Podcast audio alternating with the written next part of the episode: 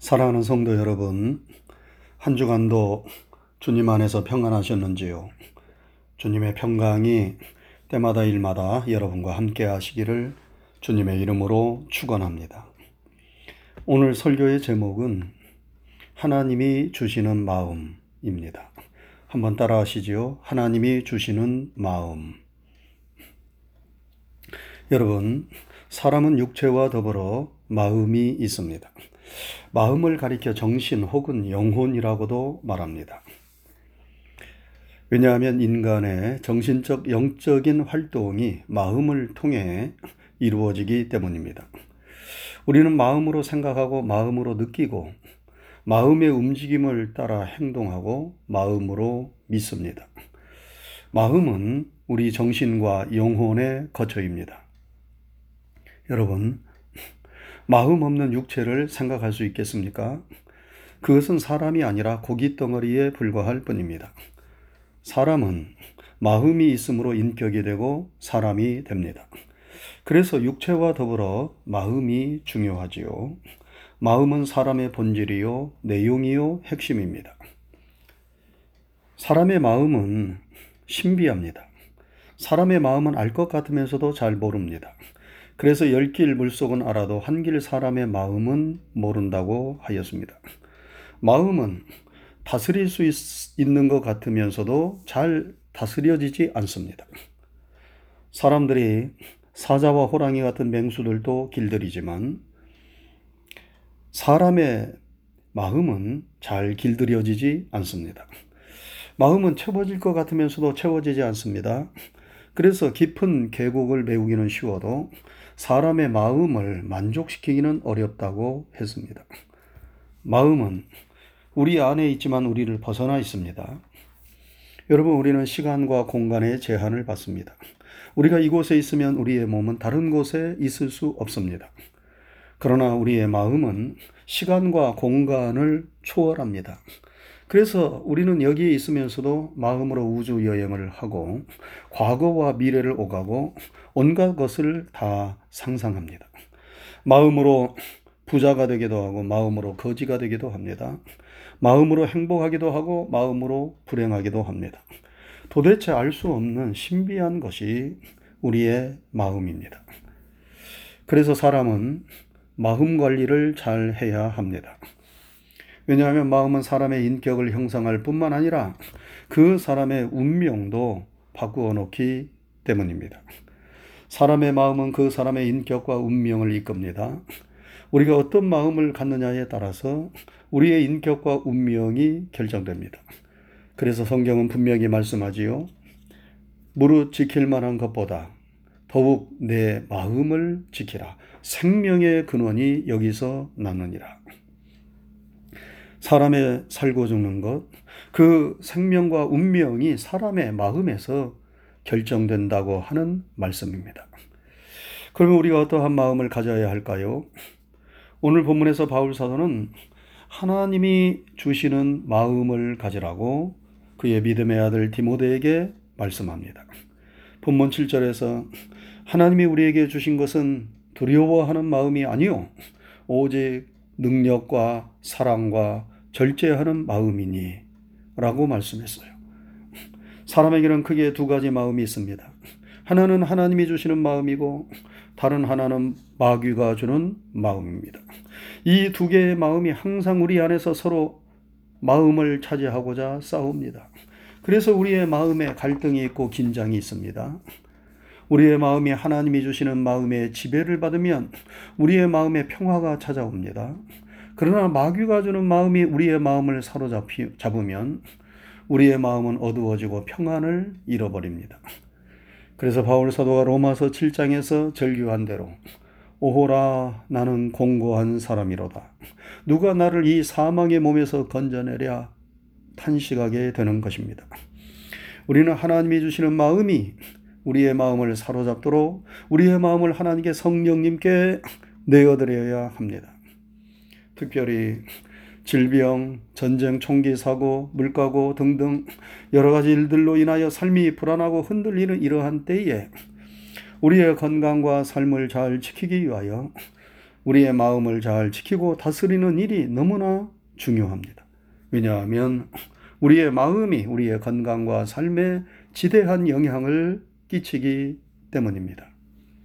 그러면 하나님이 주시는 마음은 어떠한 마음인가요? 먼저 하나님이 주시는 마음은 두려워하는 마음이 아니라고 하였습니다. 여러분 두려워하는 마음은 마귀가 주는 마음입니다. 왜 그렇습니까? 우리가 두려워하는 마음에 사로잡히면 우리가 얼마든지 감당하고 헤쳐나갈 수 있는 일도 우리는 하지 못하기 때문입니다. 마치 고양이 앞에 쥐처럼 되는 것입니다. 여러분 쥐가 평상시에는 얼마나 민첩합니까? 그러나 고양이 앞에 서면 쥐는 온몸이 얼어붙습니다. 그래서 벌벌 떨면서 도망치지도 못하고 잡혀 먹히는 것입니다. 여러분 두려움이란 바로 그런 것이지요. 우리의 마음과 육신을 얼어붙게 만듭니다. 그래서 우리가 능히 감당할 수 있고 헤쳐나갈 수 있는 일도 하지 못하게 만드는 것입니다. 바울 사도가 왜 오늘 본문에서 디모데에게 하나님이 주시는 마음은 두려워하는 마음이 아니라고 말씀했습니까? 그것은 디모데가 지금 두려운 마음을 갖고 있기 때문입니다. 디모데는 바울 사도의 믿음의 아들이지요. 바울 사도는 복음을 전하다 로마의 감옥에 갇혔습니다. 그리고 디모데가 바울 사도의 사역을 물려받았습니다. 디모데는 젊은 나이에 큰 일을 맡았습니다. 여러분 그 마음이 두렵지 않겠습니까? 더군다나 그가 믿고 따랐던 바울 사도는 감옥에 갇혀 고난을 당하고 있습니다. 자신도 언제 붙잡혀 감옥에 갇히고 죽음을 당할런지 알 수 없는 상황입니다. 이런 처지에서 젊은 디모데가 두려운 마음을 가질 수 있지요. 그것을 미리 알고 내다본 바울 사도는 디모데를 격려하는 것입니다. 하나님이 주시는 마음은 두려워하는 마음이 아니다. 두려워하지 말라. 말씀하는 것입니다. 그리고 복음을 전하다 고난이 온다 하더라도 담대하게 복음과 함께 고난을 받으라고 말씀합니다. 여러분 예수님은 말씀하셨습니다. 너희의 육체를 죽이는 자를 두려워하지 말고 너희의 몸과 영혼을 지옥불에 멸하시는 일을 두려워하라 말씀하셨어요. 우리가 세상과 사람과 환경을 두려워하며 아무것도 하지를 못합니다. 그러나 하나님을 두려워하면 이 세상과 환경과 자신을 이기는 사람이 됩니다. 우리가 두려워해야 할 분은 하나님이시지 세상이나 사람이나 환경을 두려워해서는 안 됩니다. 왜냐하면 그것은 하나님이 주시는 마음이 아니기 때문입니다. 하나님이 우리에게 주시는 마음은 두려워하는 마음이 아니고 능력의 마음입니다. 마귀는 늘 우리를 위축시키는 부정적인 마음을 줍니다. 그래서 너는 할 수 없다. 너는 못한다. 너는 해도 소용없다. 이렇게 마음속에 속삭이며 우리를 불안하게 하고 두렵게 만듭니다. 우리에게서 자신감을 빼앗아가고 우리를 위축시킵니다. 그래서 우리가 실제로 할 수 있는 일도 못하게 만드는 것입니다. 그러나 하나님은 우리에게 할 수 있다고 말씀하십니다. 예수님께서 말씀하지 않았습니까? 할 수 있거든이 무슨 말이냐? 믿는 자에게는 능치 못할 일이 없느니라. 바울 사도는 빌립보서 4장 16절에서 말씀했어요. 내게 능력 주시는 자 안에서 내가 모든 것을 할 수 있느니라. 여러분 우리 힘으로 우리가 무엇을 할 수 있다는 것이 아닙니다. 능력 주시는 주님 안에서 우리가 모든 것을 할 수 있다는 말입니다. 능력 주시는 주님 안에서 우리는 풍부에 처할 줄도 알고 비철에 처할 줄도 알고 일체 모든 일에 자족의 비결을 배웠다는 말씀입니다. 이 세상의 그 어떠한 환경도 주님 안에서 우리가 감당하고 이겨낼 수 있다는 말씀입니다. 이것이 내게 능력 주시는 자 안에서 내가 모든 것을 할 수 있다는 말씀의 의미입니다. 여러분, 하나님은 우리의 능력이 되십니다. 예수님이 우리의 능력이 되십니다. 성령님께서 우리의 능력이 되십니다. 우리는 이 보배를 질그릇에 가졌다고 바울 사도는 말씀했어요. 그러므로 우리는 사방으로 우겨싸임을 당하여도 쌓이지 아니하고 답답한 일을 만나도 낙심하지 아니하며 핍박을 받아도 버림받지 아니하고 거꾸로 뜨림을 당하여도 망하지 아니한다고 하였습니다. 왜 그렇습니까? 믿는 자에게는 예수님의 생명, 예수님의 부활의 생명과 능력이 함께하기 때문입니다. 성령님께서 우리를 도와주시기 때문입니다. 그래서 하나님은 우리에게 늘 할 수 있다는 믿음과 능력을 주십니다. 여러분 이것이 하나님이 주시는 마음입니다. 사랑하는 성도 여러분, 우리는 이 어려운 때에 하나님이 주시는 능력의 마음을 가져야 하겠습니다. 모두가 주변에서 부정적으로 생각하고 부정적으로 말할 때 긍정적인 마음과 생각을 믿음 안에서 가질 수 있도록 노력해야 합니다. 할 수 없다고 생각하는 사람은 아무것도 하지 못합니다. 그러나 할 수 있다고 생각하고 믿는 사람은 일이 그렇게 되어집니다. 왜냐하면 하나님은 우리의 마음과 생각을 따라 하나님의 뜻을 이루어 가시는 분이시기 때문입니다. 언제나 긍정적인 마음으로 이 어려운 때에 힘든 때에 우리의 마음을 잘 지킬 수 있기를 바랍니다. 다음으로 하나님이 우리에게 주시는 마음은 사랑의 마음입니다. 여러분 하나님은 사랑이십니다. 그래서 우리에게 사랑의 마음을 주십니다. 마귀는 미움과 불신과 분열의 영입니다. 그래서 마귀가 틈타면 사랑하는 사람도 미워하게 됩니다. 불신의 마음을 품게 되고 결국은 갈등하고 분열하게 만듭니다. 내 마음에서, 가정에서, 교회에서, 삶의 현장에서 평화를 깨뜨립니다. 그것이 마귀가 주는 마음입니다. 그러나 하나님이 함께 하시고 성령이 역사하시면 그런 불신, 갈등, 분열, 미움이 물러가고 사랑이 찾아옵니다. 그리고 사랑이 꽃피면 내 삶의 현장이 평화의 동산이 됩니다. 여러분, 어느 시인은 모든 죽어가는 것들을 사랑해야지 하는 유명한 말을 했어요. 왜 시인이 그런 말을 했을까요? 그런 마음을 가져야 내 마음이 건강해지고 행복할 수 있기 때문입니다. 우리가 사랑할 수 없는 일들과 사람들이 너무나 많습니다. 그럼에도 불구하고 우리는 그 죽어가는 것들을 사랑하고자 하는 마음을 버려서는 안 됩니다. 그래서 성경의 원수를 사랑하라고 말씀한 거 아니겠어요? 원수가 미워 죽겠는데 어떻게 사랑할 수 있습니까? 그럼에도 불구하고 그 미움을 내 마음에서 오랫동안 품어서는 안 됩니다. 그러면 그 미움이 내 안에 독을 품어서 나를 힘들게 하고 서서히 건강을 해치고 죽이기 때문입니다. 그러므로 우리 자신을 위하여 원수라 할지라도 미워하지 말고 사랑하는 마음을 품으라고 하나님이 말씀하는 것입니다. 마지막으로 하나님이 우리에게 주시는 마음은 절제하는 마음입니다. 여러분, 절제란 자기를 다스리고 통제하는 것을 의미합니다. 사람에게 자기를 다스리는 마음이 없다면 방종하고 타락하게 되지요. 이성 없는 짐승처럼 고삐 뿔린 망아니처럼 부끄러움을 모르고 제멋대로 살게 됩니다.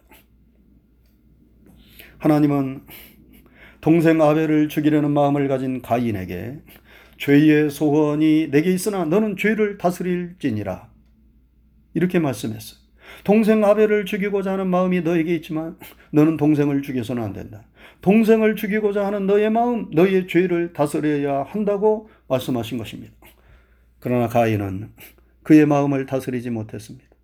결국 그런 미움과 분노의 마음을 다스리지 못하고 동생을 돌로 쳐 죽임으로 인류 최초의 살인자가 되고 말았습니다. 성경은 죄의 싹은 사망인데 그 죄는 욕심 때문에 잉태된다고 하였습니다. 그래서 욕심이 잉태하여 죄를 낳고 죄가 장성하여 사망을 낳는다고 말씀했습니다. 여러분, 절제하는 마음은 무엇을 절제하는 것입니까? 욕심을 절제하는 것입니다. 사람의 욕심은 끝이 없어요. 만족함이 없어요. 그래서 욕심이 욕심을 낳고 결국은 그 욕심이 자신을 불행과 파멸의 길로 이끄는 것입니다. 사람에게는 누구에나 욕심이 있습니다. 어린아이도 자기가 좋아하는 물건을 손에 쥐면 잘 놓지를 않습니다. 사탕을 쥐고 놓지 않는 어린아이의 손을 펴는 방법이 있습니다. 그것은 더 큰 사탕을 보여주면 됩니다. 그러면 손에 쥔 작은 사탕을 놓고 큰 사탕을 붙잡습니다. 이것은 어린아이라 할지라도 욕심에서 자유롭지 못함을 보여줍니다. 그런데 그 욕심에 절제가 있어야 하지요. 그래야 욕심이 우리를 파멸로 이끌지 않습니다. 여러분 차를 타고 빨리 달리고 싶다고 계속 질주만 하면 어떻게 되겠습니까? 큰 사고가 나지 않겠어요? 빨리 달릴 때는 달려야 하겠지만 위험한 일을 만날 것 같으면 속도를 줄여야 합니다. 운전도 절제가 필요합니다. 여러분 먹는 것도 과식하면 안 되지요. 적당히 먹어야 합니다. 사나운 맹수들도 100% 포식하면 생태계의 질서가 깨진다고 합니다. 먹이 사슬이 망가진다는 것입니다. 그래서 맹수들은 자신이 살기 위하여 70%만 먹는다고 합니다. 우리가 먹는 것도 정량의 70% 정도만 먹으면 위도 편안하고 건강에도 좋다고 말하지 않습니까? 그런데 그 정량보다 더 초과해서 100%, 200% 먹으니까 문제가 생기는 것입니다. 여러분, 모든 일에 절제가 필요합니다. 지나친 욕심은 우리를 행복으로 이끄는 것이 아니라 결국은 불행으로 이끕니다. 그래서 바울 사도는 늘 우리에게 욕심을 버리고 자족하는 마음을 가지라고 말씀합니다. 이런 자족하는 마음을 그가 가지니까 그는 늘 마음에 평안이 있고 어떤 상황 속에서 적응할 수 있었고 내게 능력 주시는 자 안에서 내가 모든 것을 할 수 있다는 자신감과 담대함을 가질 수 있었던 것입니다. 사랑하는 성도 여러분, 우리는 지금 불안과 두려움이 엄습해 오는 시기를 보내고 있습니다. 이런 때에 우리가 살기 위하여 건강하고 행복하기 위하여 가장 중요한 것은 하나님이 주시는 마음을 갖는 것입니다. 왜냐하면 모든 생명의 근원이 마음에서 나기 때문입니다. 하나님이 주시는 마음은 두려워하는 마음이 아니고 능력의 마음입니다. 하나님이 주시는 마음은 미워하는 마음이 아니고 사랑하는 마음입니다. 하나님이 주시는 마음은 내 멋대로 방종하는 마음이 아니고 근신하고 절제하는 마음입니다. 이 어려운 때에 힘든 때에 이러한 마음을 달라고 하나님께 기도하고 성령님의 도우심을 우리는 구해야 하겠습니다.